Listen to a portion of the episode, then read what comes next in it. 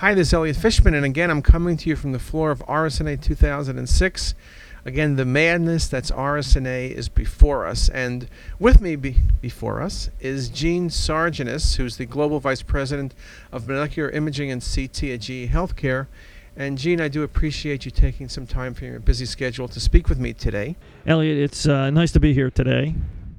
Gene, I want to ask you just a couple questions. I know GE Healthcare is committed to uh, that slogan of radiology reimagined. What does this mean not only uh, on a broader scale, but when you get down to the patient level? Radiology Reimagined, it really is around and about early health. It's all about seeing disease at an earlier stage, intervening in that disease, recognizing it earlier, and knowing exactly what treatment sh- should be brought to bear. It really is about early intervention and, um, and returning patients to health. From your perspective, what do you see at RSNA this year that really excites you with respect to the ability for GE Healthcare to be at the forefront of radiology and advances in healthcare?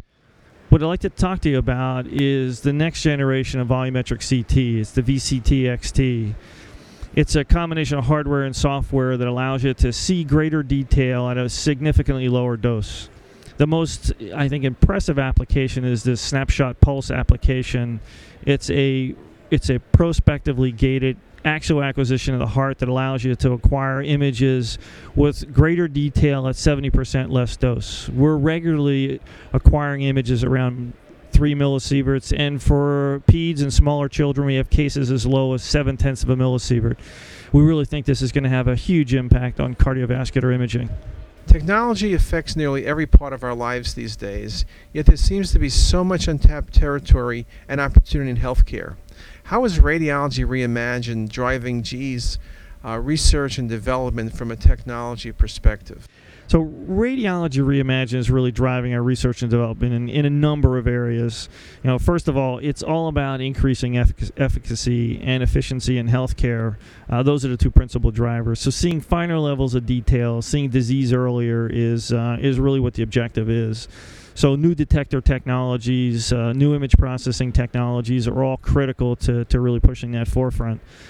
The other aspect of this is really managing all of the information and providing the information in a thoughtful and efficient way to physicians. So, post processing and visualization are incredibly important. PACS and management of information is really key. So, efficiency and efficacy are the two key pushes, and there's a, a lot of technology and a lot of opportunity in both of those areas. And that's really what we're working towards.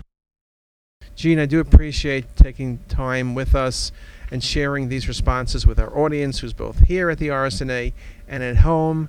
Uh, we thank you for your continued support of CTisus and wish you uh, a great time at the rest of RSNA and the rest of this year. Thanks very much for your time.